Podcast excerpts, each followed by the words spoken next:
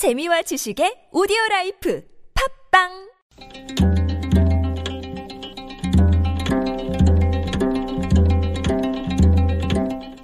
한문학자 장유승의 길에서 만난 고전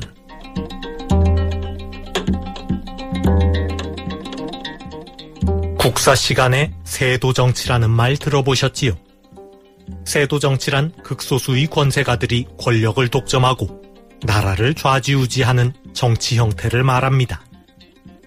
우리 역사에서는 19세기 안동김 씨 집안과 풍양조 씨 집안이 번갈아 권력을 독점한 시기를 세도 정치기라고 합니다.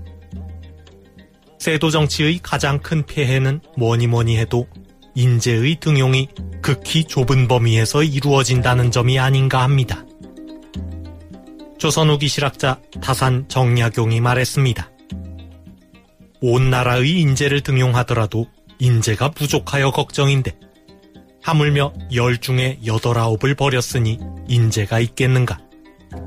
서민을 버리고 중인을 버리고 평안도와 함경도 사람을 버리고 황해도와 개성과 강화도 사람을 버리고 강원도와 전라도 사람을 버리고 서자를 버리고 북인과 남인을 버리고 버리지 않은 사람은 수십 개의 벌열 가문 뿐이다. 그 벌열 가문 중에서도 이런저런 사건으로 버려진 사람이 많다. 버려진 사람들은 모두 자포자기하여 학문과 실무에 힘쓰지 않고 슬피 노래하며 술이나 마시니 인재가 부족한 것이다. 정약용의 통색의라는 글에 나오는 내용입니다.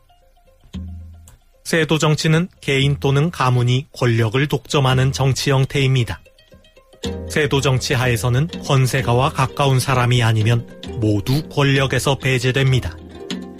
신분이 다른 사람을 배제하고 출신 지역이 다른 사람을 배제하고 당파가 다른 사람을 배제하니 인재가 남아있을 리 만무합니다.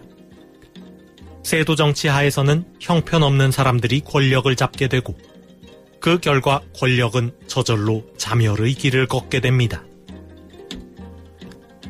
특검이 대통령의 블랙리스트 개임 여부를 수사하고 있습니다.